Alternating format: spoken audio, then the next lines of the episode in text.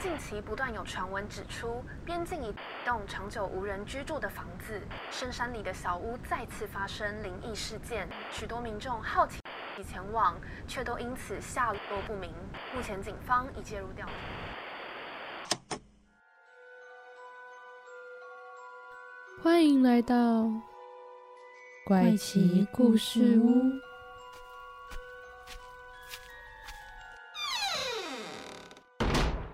欢迎收听怪奇故事屋，我是 Bamboo，我是 Zoe。我们一周不见。对，大家不知道喜不喜欢上个礼拜的那个僵尸校园？大家不知道有没有去看过？如果看过的朋友们呢，也可以跟我们分享一下，就是自己的心得的心得。那我们的粉砖还是有在持续更新，所以大家也可以 follow 一下我们的 IG。那我们今天呢要讲的主题呢，我觉得应该是大家会蛮喜欢的主题，因为在上个学期我们做这么多的主题来说。大家最喜欢的好像就是悬案类的，对，因为我们上个学期有做一个韩国悬案，嗯，然后跟山难的悬案，对，然后这两个呢都是收听率其实蛮高的主题。今天呢，这个主题它是一个外国非常非常出名的一个悬案事件，相信如果你是喜欢听犯罪事件或是喜欢听悬案未解之谜的人呢，绝对。这一集就是必听。这一集其实之前可能有提到一点，在兰可的那一集可能有讲到一丢丢。对，那如果大家对这个这类型的事件有兴趣的话，那我们就继续听下去。好，今天要介绍的呢，就是黑色大礼花事件，不知道大家有没有听过？有听过吗？嗯，其实我好像是你讲我才知道，就是好像那时候在收集兰可的资料，我才有瞄到。对，因为他们都发生在同一个饭店。好，我后面再讲一下，这就是大家常常会误会的地方。好，原来哦，呃，黑色大礼花悬案呢，虽然很多台湾人可能不知道，但是对于外国人，对于美国人，应该就是人人皆知的一个经典案件。嗯，而且他们已经过了，就是过了。快一世纪嘞，过了快一世纪，有这么久了。对，然后快一世纪的都还没有被破破解。那黑色大礼花呢？它是发生在二十世纪四零年代的时候，在洛杉矶的一个非常离奇的一个命案，而且被称为是二战之后美国加州史上最骇人听闻的一个血案。嗯，那到现在呢，一直都还没有破案。这个案件发生的时候就。被就是在全美就造成一个很大的轰动，而且因为它是头条新闻嘛，然后又报了大概一个月，导致说在调查的时候，就可能会有一些人就觉得就是想要趁机出名，就会说哎我是凶手，就是会随便的出来投案，然后当假凶手，对对对对，反而会让那个警方就是误判，对对，所以这样子的一个结果也让。就是警方的注意力被分散，然后时间也浪费掉，导致就是办案的方向被误导啊。那另外就是加上这个案件的主角死者他的私生活也太过于迷乱了，所以才会增加办案的难度。嗯，那我们现在呢就来介绍一下，就是这个事件的一个始末。好，女主角吗？对。是女女生女主角，我们来先介绍一下，就是呃黑色大礼花事件的这一个主角，她叫做伊丽莎白·肖特。那我等一下就叫她肖特好了。肖特呢，他是一个波士顿人。其实，在这一个命案出来的时候啊，肖特他都被被人家说是一个挺有抱负，或是他即将要成为好莱坞。就有点像是最强新人那种感觉。呃，也没有，他其实应该说，其实这都是被就是媒体过度渲染。哦。但是他也没有说他是知名，他只有说他是一个小小咖，就是有点像是好莱坞小咖。但其实他他也不是，就是他只是一个很想要成为女演员的人。他在在他死前的那段时间，其实也没有相关的就是演艺作品。就是在加州，在洛杉矶的时候，他其实那个时候是没有一些演艺作品，但他的确是有一个星梦。那他也算是那种比较光鲜亮丽的人啊，所以其实也可以想象说，在那个年代下，这样子的一个角色，就是想要成为演员的一个角色，他可能会攀岩复试啊，就是会跟一些，尤其是住在好莱坞那边，比佛利，应该说。他他没有住在那边啦，他只是会，譬如说，呃，可能跟比较有钱人在一起，就是有点可以跻身到上流社会，那就可能可以上流，对，就可能可以出名，嗯，懂吗？就是可以有机会就可以成为电影明星。在呃，在肖特他。他私生活迷乱之前，他其实也是有婚约。那他那个时候呢，其实是跟一个非官有一个婚约，没想到他那个非官情人呢就坠机身亡。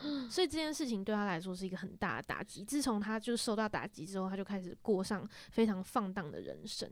那我这边简单的简述一下他，呃，在他身亡前三个月。有遇过的人，好了，好，嗯，那在他身亡前的三个月前呢，他其实有住在一个叫做马克·韩森韩森的家里。那这个韩森呢，他是一个就是洛杉矶一家脱舞夜总会的一个呃花园的老板，他就是肖特的交往对象嘛。但是你也知道，肖特他就是一个很。就是很很迷乱的人，所以他们那时候已经他已经开始迷乱了。对对对对对，他跟韩森分手之后，他又跟了另外一个已经已婚的一个男子，叫做罗伯特曼利，就是他又跟罗伯特在一起。那这个也是他最后一任，就是他身亡前的最后一任。所以刚刚所说的这个韩森跟这个罗伯特曼利，他其实就是在后来警方会特别调查的一个对象。那呃，刚刚有说到。对，刚刚有说到罗伯特，他是他最后在一起的对象嘛？那在他们分离之后，肖特就遭到了残忍、非常残忍的杀害。那现在呢，就要来说一下他是怎么样被杀害的了。如果大家就是正在吃东西的话，我是建议不要听，因为我觉得真的是太残忍了，蛮可怕的。就是因为我其实我有听到你讲过一点，我也觉得对，而且。我在收集资料的时候，就是会一直看到那些照片，就是他的照片真的是有一些是假的，有一些是真的，就是有一些是真的当年的照片，而且是因为是黑白的，所以真的蛮蛮可怕、蛮恶心的。你不会做噩梦啊？没。没有做噩梦，但我昨天有做不好的梦，但是跟那个黑色大礼花没有关系。哦，好，不知道到底有没有有没有关系？搞不好有点影响，影响到心灵上的 那个情绪，可能有点怕怕的。因为我是昨天晚上在收集资料的。好，这个事件呢，发生在一九四七年的一月十五号，有一个女子，她带着她三岁大的女儿在洛杉矶的一个公园散步的时候，就看到草丛里面横躺着一具女性的尸体。然后他姿势非常诡异，所以他那时候以为是一个被丢弃的人形，嗯，就是那个模特的那个模型，就是他已经看起来怪到以为是假人的状态了。啊，没有错位。来，这这就是重点要来说了。警方到场了之后呢，才发现这个尸体呢，它是全裸，然后朝上横躺，然后他的手臂是这样子往上，就是往上摆的，自然的往上摆。那他除了全裸之外呢，他的嘴角处啊被用刀割至耳朵，就是两边被用刀割至耳朵，就变成有点像是那种小丑式的咧嘴女，对对对，有点像小丑式的微笑的那种感觉。那面部也是有被毁容，对我有看到他那个被毁容的那个照片，嗯然后还有那个那个小丑的照片，大家如果有兴趣也可以去 Google 一下，是有上马赛克，但是你还是看得出来。好，然后再来呢，就是他的尸体被就是从腰部割断成两段，而且这两段是这样很利落的，就是直接被切一半，对，直接被切一半。他的两腿呢是分开的。最重要的一点呢，是他尸体里面的血液已经完全被流干，他已经完全没有血了。所以在这个现场，除了尸体的伤口处之外，没有任何的血迹。他器官还有他的身体所有的血都已经被流干了，所以代表他已经死亡一段时间。对，代表说这个地方不是案发的第一现场，是他被扛过来的。对对对对对，他是已经被处理过的一一具尸体。所以草地上其实也没有血迹，对，完全没有血迹。再来呢是。更加可怕的是，就是他的大腿啊有一个玫瑰的刺青，那然后这个刺青是被割下来，然后混杂的杂草被塞进肖特的私密处，然后他的他的胃里面有很多不明的物体，像是后来做法医做就是检验的时候，我发现他的胃里面有就是大便，所以他在生前可能是有被逼迫吃大便，或是有被塞什么大便之类的，所以他其实应该是被虐待致死的。然后也有人认为说他可能是有遭受到性侵之后才被杀害，但是因为这一个这个杀人的手法真的是太太可怕，而且太利落，很像是你这样放血啊，或是割尸体都可以，锯尸体都可以这么的利落。对，就有人觉得说会不会是那种就是。有经验的人，譬如说在葬仪社工作的人，或者是呃医生，搞不好他是房的医生，屠宰场，对对对对之类的人去做的事情，那个时候就有就是有这样怀疑。那另外呢，还有就是他的指甲还被就是连根拔起，所以他他真的是就是死状是非常的凄惨。但是我能够理解说为什么当初发现他的人会觉得那是人形玩偶。他被发现的时候是早上还是晚上？早上。是在上午的时候，在大白天，对，很可怕。那这一件事情过后呢，因为就引起了轩然大波嘛，就大家都在全国上下都在讨论这件事情。经过大概九天之后，在一月二二十四号，报社呢就收到一封信。这个信的内容呢是用报章杂志的字去拼贴而成的，然后。呃，网络上也有这个照片，大家可以去看一下。真的是用就是报章杂志上面的不同的报纸上面凑出来的字的字，那上面就写着这是大礼花的财产，以后还会再继续 寄信来。然后这大礼花就是指这个就是肖特，对他说这是大礼花的财产，我以后还会继续。寄信来，然后这个信呢附后面就有附一个包裹，那这包裹里面就装着肖特他的出生证明啊，还有保险卡，还有生前的一些资料跟一些照片。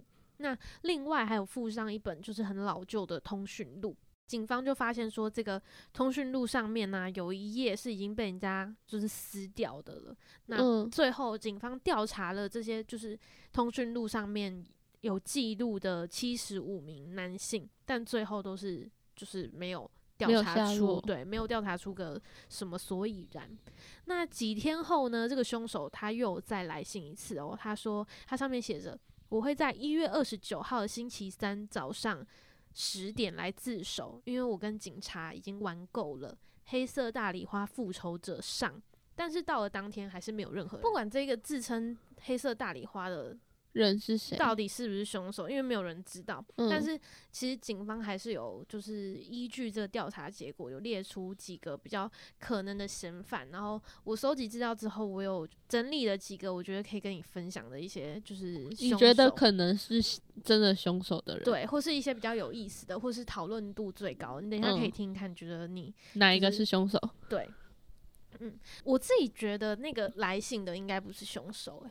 因为他在那边说什么，我我会在几点来自首？黑色大礼花复仇者上，你不觉得很像在恶作剧吗？就是，然后最后还没来自首，你不觉得就只是就只是看到新闻，然后可是干嘛要提高自己被怀疑的风险没有啊，他就是想想以此出名，因为那个时候就是很多人就是来说他自己是凶手，想想要借借这个案件，然后可以让如果真的要借这个案件自己被讨论，他应该要被知道自己是谁啊。他应该要最后可能会真的要公布自己的，或者是因为有些人就喜欢就是恶作剧，对，就是让大家就是有个讨论度，以为有凶手就最后没有，就是想要闹闹警方啊。所以我觉得这样子，就是他说他什么时候来自首，然后最后没有来自首，根本就没有这个人，就很有点像是我们呃什么打电话去警局，不是有些人会打电话警局恶作剧，有点类似这样的概念。所以我自己个人是认为。虽然没有人知道那个自称黑色大礼花的那个到底是不是凶手，但我个人认为是不是啦。嗯，我觉得有可能是，不无从无从知道。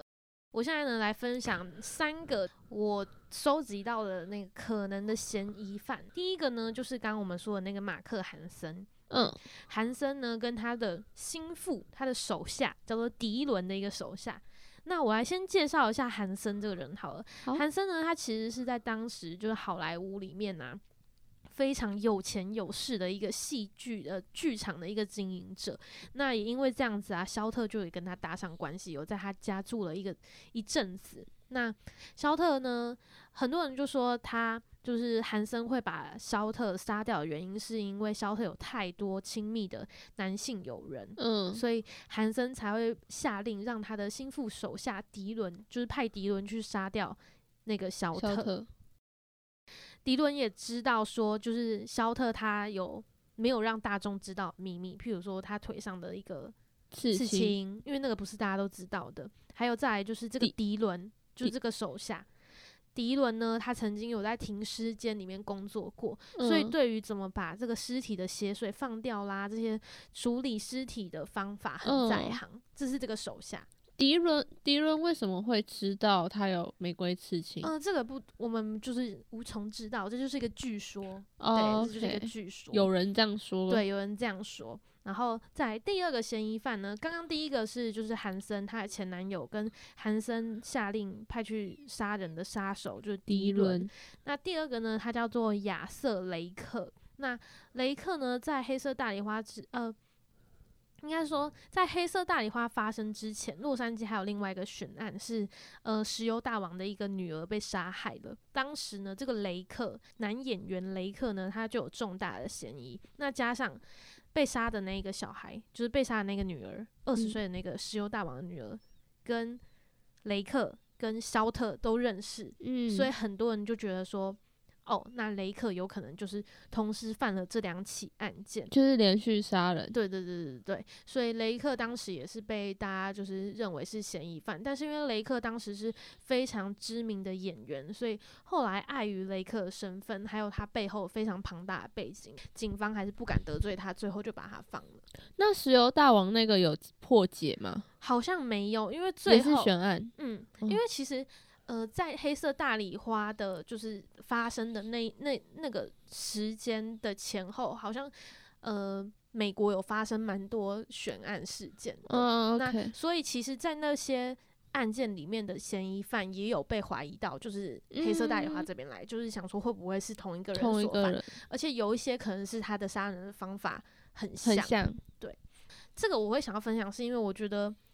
这个真的没有深入的调查，因为雷克他就是一个知名演员，嗯，所以警方根本就没有认真的调查他，他就放有点像是被放过，对，很有可能吧，我觉得。那第三个呢，也是大家最怀疑的，这个人叫做乔治霍德。那霍德他是一个医生，他曾经有帮肖特就是看看病过，嗯，那比较特别的是怀疑这个。获得医生的人呢，就是他的儿子，一个叫史蒂夫的一个儿子。那这个史蒂夫呢，他是在。就是在黑色大礼花的时候，史蒂夫其实才五岁，但是长大之后呢，他就成为了一个警察。哦，他成为了一个警察，就开始在调查这个案子，所以他就提出了非常多的证明，说他的爸爸获得医生就是凶手。在他的书里面，他有写到说，就是他的爸爸当时呢是就读医学院，然后专攻手术，所以呢，他可以把这个。尸体切得非常干净利落，然后他也有在他爸爸的遗物里面呢找到伊丽莎白·肖特的照片。那所以警方就有把这个呃霍德医生列为非常重要的一个调查对象。但是这个霍德医生他本人在命案发生之后，他就是因为非法堕胎，就是逃逃亡到国外了，所以他一直以来都。居住在就是菲律宾，然后后来就一直老死都没有回到美国，所以很多人也是有怀疑这个获得医生会被自己儿子怀疑，那可信度挺高的。对，但是我觉得可以继续听下去。那美国有个作家叫做艾洛伊，他就有依据这一个黑色大礼花的案件，写了一本惊悚的小说，是呃《洛杉矶四部曲》中的第一部。大家如果有兴趣的话，可以去看。这本书里面呢，也有依据这个史蒂夫儿子提出的论点去写，说他也是怀疑霍德医生是凶手的。所以其实，在文学界啊，什么都有就是支持这个理论过。然后警方其实也有曾经在霍德医生家装窃听器，有录到一段话，就是霍德医生说：“他说，假设我真的杀了黑色大礼花，也没有办法再证明了。他们没有办法再问我的秘书，因为他们也已经死了。”啊！但这个死了可能是老死了，就是他们已经无从得。所以其实这个案件调查很久哎。对啊，对啊，因为你看，从那个医生的儿子五岁，然后人家都长大变成警察。对啊，所以他其实一直到现在，到二零一七年都还有出书，就是还有人出书在讨论这个案件。可是应该也已经过了追诉期很久了吧？但是大家就是想知道凶手是谁。对，而且其实很多就是。大家都都都都挂啦。对啊，其实嫌疑人都挂了，但是大家就是想知道啊，就是悬案的一个，怎么知道啊？就是很难，但是呃，应该说大家会找出一些证据吧。那这个儿子史蒂夫他觉得，呃，因为他爸爸是性病的专家，所以肖赫他不是也是很多就是性上面的性生活非常复杂的人嘛，所以他觉得说，可能是因为爸爸这个性病专家也知道很多，比如说警方的一些性秘密，所以警方呢就。不敢起，对，就检方就不敢起诉他，怕说他把他秘密可能公开啊之类的，所以最后呢，这个获得医生也是全身而退。嗯，我自己个人的猜测啦，我先讲一下好了，就是刚刚听完这三个下来啊，我有听到一个猜测是法医说，就是法医有发现他的口腔里面有，就是死者口腔里面有放入被用来止血的一个蜡。嗯，然后呢，他的肠子还有内脏也都有被取出清洗过，后来再塞回身体，然后子宫也是整个被挖走。所以我个人比较支持的论点是，就是那个迪伦，就是他有在停尸间工作过，所以他很会把血水放掉，然后也就是比如说止血的蜡啊，或者是什么。肠子的清洗啊，我自己是蛮支持这个论点的，所以我会选一 那个马克·韩森，还有他的心腹手下迪伦。对，我我还是选医生呢。虽然你说获得医生，对啊，你看连自己儿子都怀疑了，我觉得可信度很高诶。而且其实第二个没有到证，就是他的证据不足到我连怀疑他都不知道从哪里怀疑了。对啊。然后第一个是我自己觉得，就算他的关系再怎么乱，你到底是有多大的，就是痛苦，呃，才会想要去为了就是去因为爱情这件事情去杀人？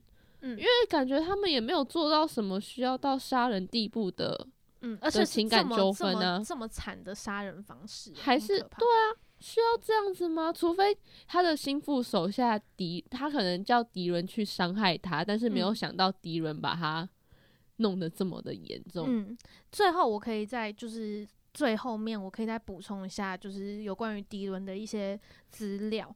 刚刚布有说到，就是第三个，就是那个获得医生，其实还是有一些人说，他那些照片里不是有发现他遗物里面有那个肖特的照片，有一些人就说那根本不是肖特，就是有些人会觉得那他儿子就是自己在那边讲，所以其实也不一定啦。对但是获得医生的确是被很多人怀疑的一个对象。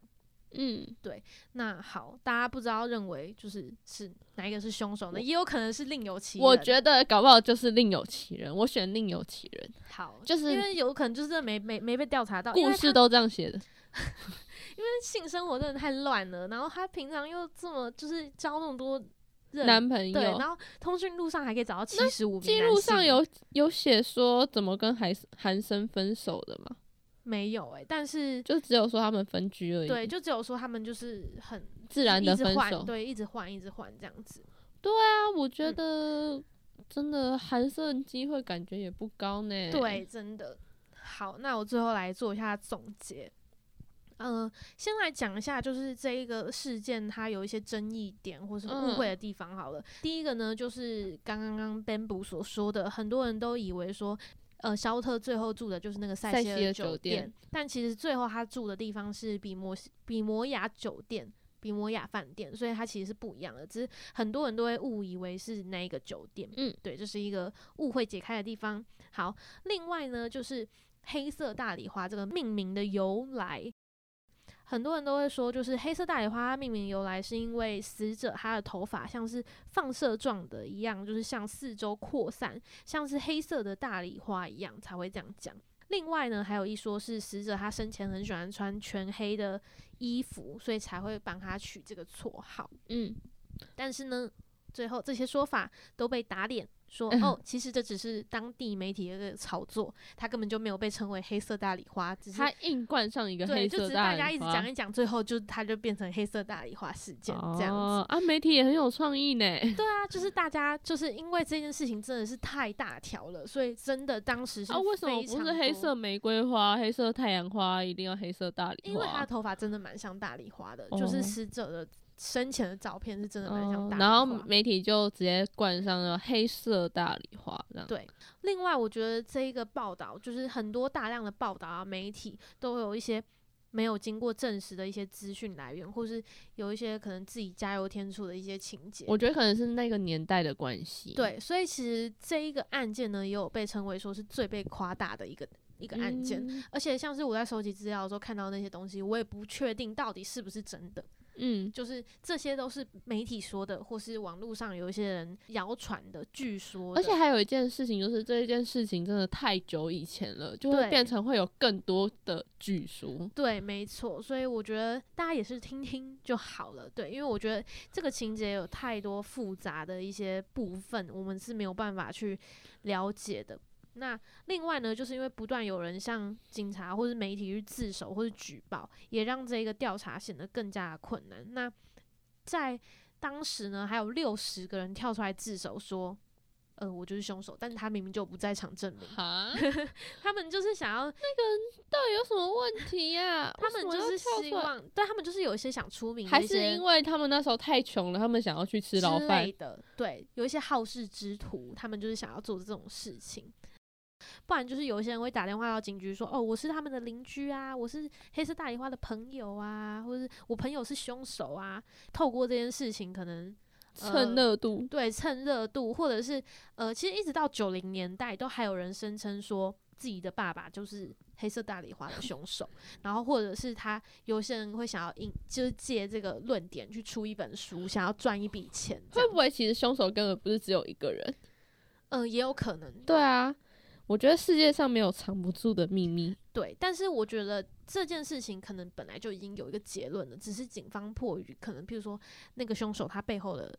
势力对太强大，所以他可能就是真的很简单的一个事件，早就已经被破解了，但是却因为警方没有办法公开这一个凶手凶手是谁，然后透过媒体然后来把它夸大事实，对外传又一直在谣传一些一些情节或者一些事情，然后大家又一直在猜测就是凶手，所以所以也有可能是这样子，但是。呃，从资料来看，警方的确是做了非常多调查，都一直找不到。嗯，就像是他去找了七十五名就通讯录上的男性，也找不到这样子。所以我觉得也算是蛮蛮有意思的一个事件啦，蛮有意思，对，蛮邪恶的，蛮可怕的。对我自己是觉得那个。那个照片那些情节真的蛮我完全不敢看。对我完全不敢点到那个图片，你知道吗？就是 Google 你搜寻还是晚上看呢？Google 你搜寻你，我很按，我很怕按到图片，因为光是文章里面的图片就已经很很。就是很，我不敢看，会你，而且都是黑白的，所以人家会不会觉得很奇怪？我们明明就很 在做这个主题，然后我们都一直在讲不敢看。但是有时候有些人不敢不看，他就是会更更想要去看。我相信有些人听到这边可能已经上网查了。对对对，有可能。就有些人就爱看。最后呢，最近的一个这件事情最近期的一个呃事件呢，其实就是在二零一七年有一个叫做对，二零一七年有一个叫做。艾特威尔的人，他出版了一个新书，叫做《黑色大礼花，红色玫瑰花：美国头号谋杀悬案的犯罪腐败与掩饰》这一本书里面呢，他就很明确的指出，迪伦就是真正的凶手。那里面就有描述说，这个迪伦呢，他是想要成为一个作家，然后呢，他收集着很多很多有关攻击女性的一些暴力犯罪的新闻简报。这个害艾特威尔作家呢，他就有去分析这个迪伦的创作的一些稿件，嗯，那他就认为说他的文章里面呢，其实可以反映出他的个性其实非常缺乏安全感的，而且是完全符合缺乏自信心的一个人格的典型的特质，并且呢，他对于女性身体是带有仇恨的，所以很有可能这个这个迪伦。所以他就是从心理层面去分析敌人这个人。对对对，那他有其实这本书里面呢也有举出非常多证据，然后讲到和就是很肯定的提到说迪伦就是凶手。嗯，其实我自己是蛮信这一派的，就是我蛮信相信的，因为我觉得你再怎么恨，再怎么样，就是呃都没有办法。我觉得做到这么，对，就是做到这么夸张。我觉得杀人动机可能真的不是跟他本身有关，而是他可能本来的心理状态就有就可能有有问题问题，就像是这个这个迪伦，他可能会收集一些就是新闻简报，是攻击女性的一些暴力犯罪啊。我觉得这样子的一个，如果是这样子的一个背景对看的话，对我觉得就很有可能。而且其实迪伦也是别人派他去杀的，啊如果是真的是这样的话，有可能是是。但我觉得这个出书也有可能，他就想捞一笔啊，就想赚钱吧。对，所以我觉得这这个事件真的是我从上学期做到现在以来，就是我觉得算是蛮恐怖的一个事件。应该说，我觉得死者，我觉得死法太可怕了。对，还被腰斩呢。我觉得不是最可怕的事件，我还是觉得那个华晨连续杀人案比较。华晨哇，那因为那个真的是太可怕了，那个真的太可怕了。那一个接一个来，大家如果还没有听的话，可以去听一下。我们上个学期做的那个华晨连续杀人案，真的。那个凶手真的太惨绝人寰，我觉得，呃，现在想到我就觉得好恶哦。我真的想到还是会觉得，而且你知道，我妹现在半夜还会听我们的节目，然后呢，我就想说，而且她，我一直我就一直阻止他去听华晨连续杀人，他说他为什么？可是我还没有听完呢，我很可怕，为什么半夜睡觉前要听？但没关系，如果大家喜欢的话，还是可以在那个时间点听。对啊，而且我有发现，我们的听众都。都是差不多那个时间点在听最多。好。大家不知道你现在是不是在半夜听这节目呢？如果喜欢今天的节目的分享的话，也可以跟我们说；或者是如果你有想提供一些什么悬案的题材，想听我们介绍的话，也可以到我们 IG 私讯我们小盒子。我们小盒子，我我以为你要跟他说，如果有半夜有在听的人，我就在这边跟大家说 晚安。可以可以，我就在这边跟大家说晚安。晚安。好，大家就是我们下个礼拜见喽！我是周怡，我是 Bamboo，下周拜拜，拜拜。